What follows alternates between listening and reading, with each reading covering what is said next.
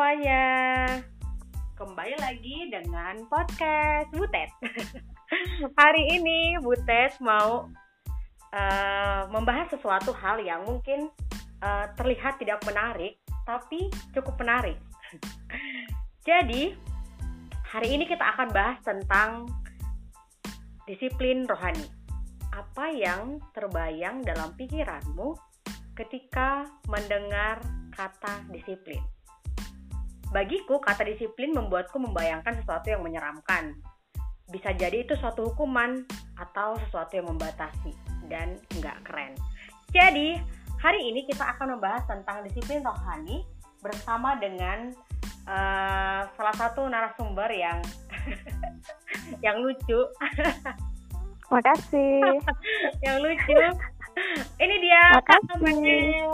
Hai Kak Amel. Hai juga Hotma. Uh, Bersama rekan lucu saya. uh, Kak Amel, hari ini kita bakalan bahas nih tentang, maksudnya bahas sedikit tentang disiplin rohani. Tapi sebelumnya yeah. uh, uh, minta tolong Kak Amel perkenalkan diri dulu gitu. Halo semuanya, Nama saya Amel, ya seperti tadi yang sudah dibilang Hotma, saya lucu. Itu tidak bisa terbantahkan. soal disiplin, hmm, bias Tuhan yang menilai soal kedisiplinan. saya sama-sama Hotma juga pelayanan di siswa di Perkantas. Cuma beda tempat saja, tapi hati dan visi tetap satu ya. Yes benar. Yeah. yeah. Dan kami sama-sama sudah unavailable. oh, itu dikasih tahu ya kak ya? oh iya, siapa tahu kan hot. Ada yang oh ya oke. Okay. uh -uh. Siapa tahu suara kita mempunyai daya tarik gitu. iya benar. Jadi ada yang dipakai. Iya. Iya Cukup ya hot ya perkenalannya. Sangat kak. Nanti kalau aku bilang aku sebaya sama kamu, kira-kira yang dengar percaya gak? eh, uh, kayaknya percaya sih kak. kayaknya, iya. Jadi iya, kak, uh, apa namanya? Uh, aku ini kepikiran kan untuk bahas disiplin rohani, apalagi kan di tengah-tengah kondisi saat ini kan. Jadi uh -huh. banyak orang yang udah mulai nggak disiplin lagi kayak gitu. Jadi menurut Kak Amel, Eh, kenapa sih orang percaya itu harus disiplin kak? Maksudnya harus disiplin dalam hal-hal rohani. Iya, kalau orang percaya harus disiplin dalam hal-hal rohani, itu sih kalau dalam pemahaman Amel pribadi ya, memang seharusnya hal jasmani sama rohani itu jangan dipisah-pisah gitu. Hmm, hmm. Kadang-kadang kan ketika kita bahas ini orang seolah-olah mungkin berpikir atau banyak orang berpikir bahwa hal yang rohani sama hal yang jasmani itu terpisah. Hmm. sehingga oh ini hal-hal yang rohani. Oh ini hal-hal yang jasmani. Sehingga ketika kita bahas hal-hal yang rohani itu menjadi sangat berat jadi nggak menarik. Padahal seharusnya jasmani dan rohani ini kan nggak terpisah gitu. Justru uh, kelihat meski kayak abstrak gitu ya nggak kelihatan tapi justru ini bagian yang penting gitu. Dan sosnya nggak terpisah. Jadi kalau ditanya kenapa orang percaya atau orang Kristen harusnya tidak apa mengabaikan disiplin rohani respon ini jadi satu kesatuan sih. Karena memang dalam kehidupan orang percaya sosnya udah nggak terpisah lagi antara jasmani dan rohani gitu. Jadi nggak ada ya kak istilah rohana rohani nggak ada gitu ya kak ya? Iya, kadang-kadang kan kita mengkotak-kotakkan kan, yang ini yang rohani, ini yang jasmani. Jadi ketika bahas yang rohani terlihat agak berat, agak melayang-layang, iya. abstrak gitu. Padahal sebenarnya kesemua yang kita lakukan itu sebenarnya bagian yang untuk Tuhan gitu. Iya, benar-benar. Jadi menurut uh, Kak Amel sendiri uh, ngomongin disiplin rohani gitu kan. Ingat ya teman-teman, tidak ada rohani dan tidak ada rohana semua sama semua yang dikerjakan untuk Tuhan. Jadi kalau menurut Kak Amel uh, tentang kan kita sering bilangnya kan disiplin rohani kan? Uh, misalnya nih kayak aku sendiri gitu kan. Ya udah aku ikut Kristus ya nggak usah lah disiplin disiplinan kayak gitu. Ya udah hidup sesuka aku nggak teratur. Mau baca Alkitab ya suka aku. Mau berdoa ya suka aku. Nggak berdoa ya suka aku kayak gitu. Itu menurut Kak Amel pandangan-pandangannya kayak gitu gimana sih kak? Kalau kita masih berpikir hidup suka-suka sebenarnya kita belum sungguh-sungguh percaya Kristus that's point ya. Bener banget. Iya kalau kita masih berpikir ini waktuku ini kesukaanku ini uh, ini mauku berarti karena ketika kita percaya Kristus kita tahu bahwa hidup yang kita hidupi itu bukan hidup yang apa mau kita tapi hidup yang apa mau Tuhan bukan hidup seperti apa yang kita mau tapi hidup seperti apa yang Tuhan mau. Dan apa yang menjadi kesukaan kita adalah hal yang menyukakan Tuhan sebenarnya berat nggak tuh? Yes bener banget iya. Iya iya, iya. jadi kalau oh kita God. masih pikir ah, ini waktu-waktuku suka-suka aku dong. Oh ini uang-uangku suka-sukaku juga. Oh ini iya, paket iya, dataku suka-sukaku juga kan mau pakai buat apa gitu. Jadi kalau kita masih berpikir suka-suka kita seharusnya kekristenan kita yang jadi pertanyaan. Iya bener ya. Iya bener banget kak Ana. Cuman kan maksudnya bukan cuman tapi itu ya misalnya kayak banyak orang yang mengabaikan hal ini kak. Jadi kayak uh, apa namanya ikut Kristus harus hmm. aman kayak gitu kan. Nggak usah lah buat aturan aturan aturan nggak usah lah buat lingkaran lingkaran kayak gitu.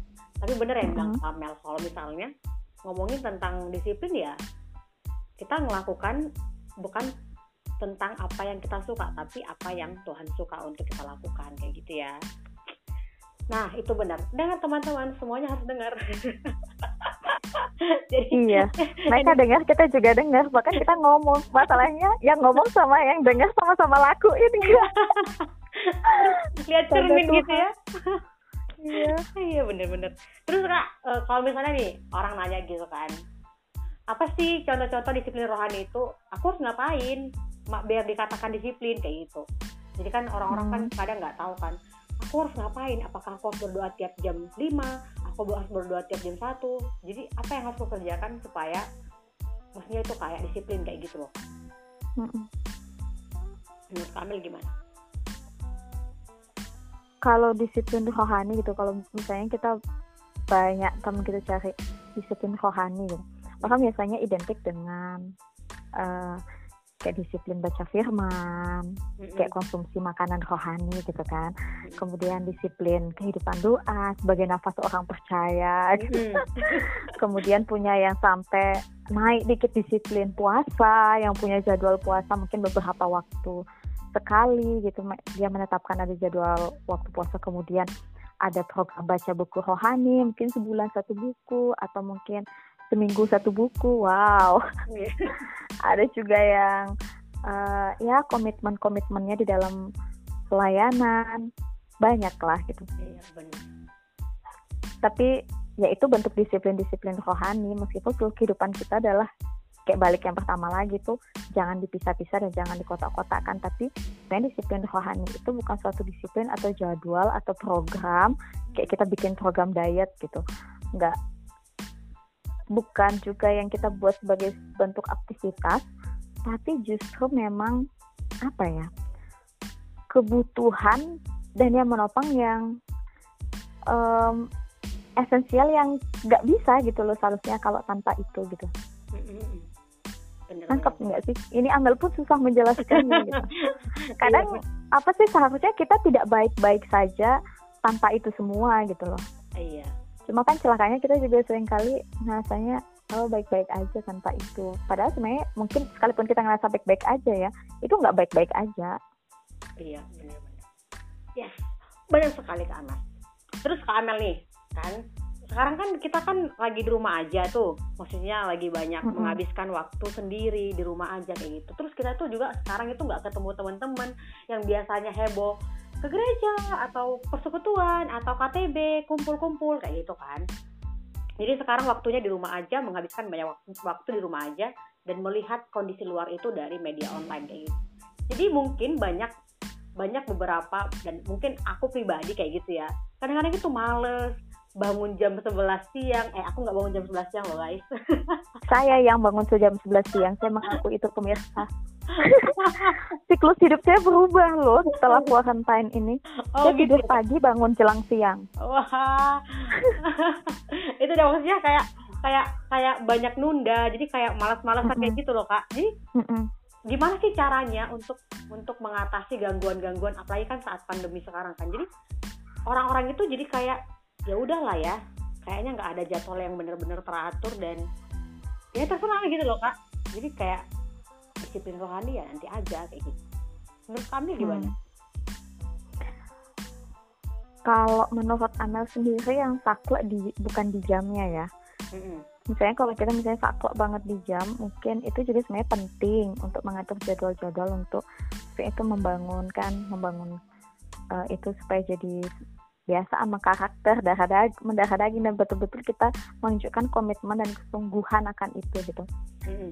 Tapi sih sebenarnya lebih daripada itu tuh bukan soal ketat di jam-jamnya, tapi kita masih betul-betul merindukan itu, melakukan itu dan pada saat melakukannya mm-hmm. masih menikmatinya nggak sih gitu. Mm-hmm. Karena misalnya nih kalau sharing-sharing nih, misalnya kalau nggak usah lah misalnya sharing sama adik KTB gitu atau misalnya dalam Amel sendiri gitu Amel mengakui ada waktu di mana misalnya Amel tetap saat teduh, tetap Bible reading, tapi apakah kita melakukannya dengan tidak fokus, formal dan terburu-buru tanpa makna dan tanpa kedalaman rasa dan tanpa kenikmatan gitu loh. Mm-hmm. Jadi apakah kita masih maksudnya melakukan itu hanya formalitas jadwal keketatan waktu atau komitmen pribadi, proyek ketaatan gitu yang kita lakukan terjadwal sedemikian rupa, tapi sebenarnya di dalam kita melakukannya itu nggak ada nggak ada makna, nggak uh, nggak ada yang kita nikmatin gitu, atau mungkin memang secara jadwal, mungkin kayak Amel yang sekarang siklus hidup Amel cukup banyak berubah semenjak karantina dari jam tidur, jam bangun, jam aktivitas gitu dan pola-pola aktivitas lainnya sampai waktu makan gitu kan. Tapi di dalam disiplin rohani itu masih amel nikmatin nggak sih? Waktu-waktu doa waktu-waktu Bible reading masih ada penggalian nggak? Masih ada sesuatu yang menyentuh dan um, menyadarkan amal sesuatu dan kayak apa ya memang susah ya menjelaskan yang soal rasa itu. Atau sebenarnya semuanya masih dilakukan ya memang harus dilakukan formal terburu-buru dan ya sudah berlalu begitu saja gitu. Benar-benar. Jadi kalau jujur Amel pun kondisi sekarang ya kalau jam ditanya ketatnya jam Amel nggak seketat sebelum karantina loh jamnya. Ah banyak berubah ya kak ya? Iya kalau kayak sama kayak doa makan gitu kecenderungannya. Doa makan kita tiap kali kita doa makan kalimatnya sama atau beda-beda? Tiap kali doa makan? Kecenderungan sama. Iya. Iya kalau kecenderungan sama nah tapi sebenarnya kita betul-betul mengucap syukur atas makanan itu? Yes, ketika kita makan kita benar-benar uh, mengingat dan menikmati oh Tuhan masih berkati dan pelihara saya ya gitu iya benar-benar banget artinya kak misalnya artinya uh, setiap apa yang kita kerjakan itu nggak hanya formalitas dan ber mm-hmm. berarti balik lagi kalau ngomongin disiplin rohani itu bisa nggak sih aku menyimpulkan bahwa itu respon kita terhadap kasih Allah yang udah mengasihi kita jadi membiasakan yeah. diri untuk melakukan hal-hal yang Tuhan mau untuk kita lakukan iya soalnya disiplin rohani kadang-kadang uh, banyak orang beranggapan itu sebagai tolak bala atau enggak sih kalau ada hmm. kejadian buruk hari itu, aduh ini gara-gara aku nggak doa ya tadi pagi ya, iya, bener. kepleset sedikit, aduh ini gara-gara jadi disiplin rohani itu macam macam tolak bala, apa aku ngalamin hal yang nggak enak ini karena aku ngurangin pasal dalam Bible readingku ya gitu. jadi semuanya nggak bukan itu poinnya gitu kita tetap hmm. disiplin rohani juga nggak nggak menjamin kan Tuhan izinkan apa yang terjadi dalam hidup kita ya, tapi balik lagi itu soal pertama respon kita atas kasih dan anugerah Tuhan yang luar biasa gitu hmm. tapi itu juga bukti bagaimana kita merendahkan hati dan diri di hadapan Tuhan yang bahwa kita nggak mampu gitu loh yang di luar Tuhan ya. jadi sebagai sebuah bentuk juga seruan kita untuk Tuhan tetap topang langkah demi langkah keputusan demi keputusan sehingga apa pun yang Tuhan izinkan terjadi mau itu uh, baik atau nggak baik yang kita rasakan ya versi kita. Kalau versi Tuhan nah itu selalu baik buat kita gitu kan. Oh, iya. tapi kan kadang kita nerimanya ini nggak enak. Jadi enak atau nggak enak yang kita terima tapi kita tetap punya respon yang ini yang terbaik yang dari Tuhan. Dan Tuhan yang itu disiplin rohani itu untuk kita kayak berseru di hadapan Tuhan. Minta Tuhan mampukan kita untuk berespon benar terhadap semua apa yang Tuhan izinkan terjadi gitu. Iya benar. Ini ini kayak ini kayak buat podcast kayak tapi apa? tapi kena kena sana sini ya. Jadi nggak untuk uh, saya lagi ngomongin diri saya sih intinya. Jadi kayak buat ini tapi kayak nohok ke sana kemari kok iya kayak kok bener gitu. Maksudnya kok kayaknya aku nggak kayak gitu. Astaga. Iya. Sebenarnya ini berapa hari ya? Berapa hari ini? Masa-masa uh, karantina ini membuat Amal mikirnya kedalaman doamu apa sih makna doa pribadimu ini Mel? Ketika kamu bersyafaat ini sebenarnya kamu dalam posisi atau motivasi apa sih gitu. Iya benar. Kayak mikir lebih dalam gitu dan menyadari betapa buruknya Iya, jadi maaf kalau ada yang tersinggung. Sebenarnya saya lagi menceritakan siapa saya gitu kan. Ngomong sama diri sendiri gitu ya kak? iya. Astaga, iya. Oh.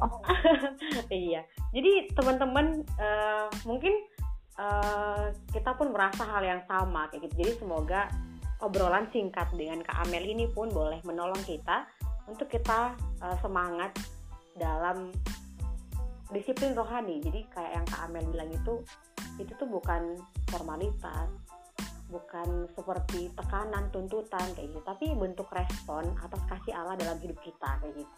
Jadi Kak Amel kalau misalnya uh, aku mau dong Kak Amel itu ngasih uh, closing statement untuk teman-teman yang mendengar saat ini tentang disiplin rohani apalagi di tengah-tengah kondisi sulit saat ini.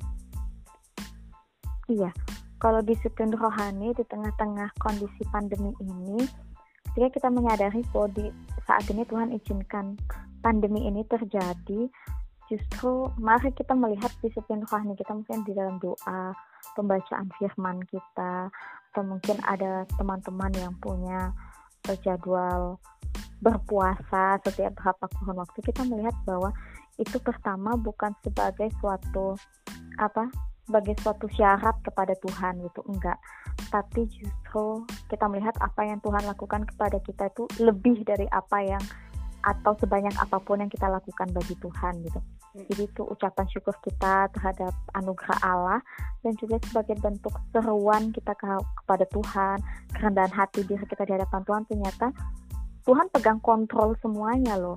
Keangkuhan kesombongan potensi diri kita pun itu nggak nggak nggak ada apa-apanya gitu di hadapan Tuhan dan sebenarnya itu bukan supaya kehendak kita yang jadi atas diri kita tapi supaya kita sungguh-sungguh mempersilahkan siap dan meresponi dengan tepat atas semua kehendak Tuhan yang Tuhan mau atas kita.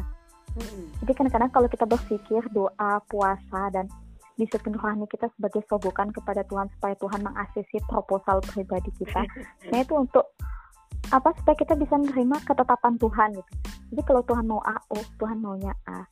Iya Tuhan tolong untuk kita punya respon yang tepat. Jadi respon yang tepat terhadap setiap rencana Tuhan. Karena kalau kita puasa hanya soal makan itu diet bukan puasa. Dan kalau kita iya, kalau kita doa cuma supaya Tuhan dengar permohonan kita, jadi sebenarnya siapa yang Tuhan gitu kan? Iya, bener, bener banget kak. Iya, kalau kita disiplin rohani hanya untuk menunjukkan identitas kekristenan kita, farisi sekali kita. Aduh, kok aku kena ya. ya uh, sekali lagi hot, aku ngomongin diriku sendiri. Aduh, ya ampun. Jadi ya ayo lah gitu. Iya. Okay, Jadi di dalam pandemi ini supaya kita lebih menyadari siapa kita di hadapan Tuhan di dalam disiplin rohani kita dan menyadari siapa Tuhan atas diri kita gitu. Iya, yes, benar. Supaya dia yang semakin besar, kita yang semakin, semakin kecil. Iya. Makasih Kak Amel. Makasih juga Hotma, semangat pelayanannya di Singaraja. ya ampun. Uh, jadi teman-teman yang mendengarkan ini semoga terberkati dan uh, semoga kita juga semangat untuk terus mengerjakan bagian kita dan kita terus mengingat kasih Tuhan dalam hidup kita dan biarlah kita boleh memberikan respon yang tepat atas kasih Tuhan dalam hidup kita. Oke Kak Amel, makasih ya sudah mau memberikan Aku yang makasih banyak juga Hotma. memberikan berkat-berkat yang begitu banyak. Ya, kamu Oke. juga memberikan pengalaman perdana podcast bagi saya. Gak apa-apa kak, sama-sama belajar. iya. Makasih Kak Amel. Thank you juga. Amel. God bless you. God bless Kak.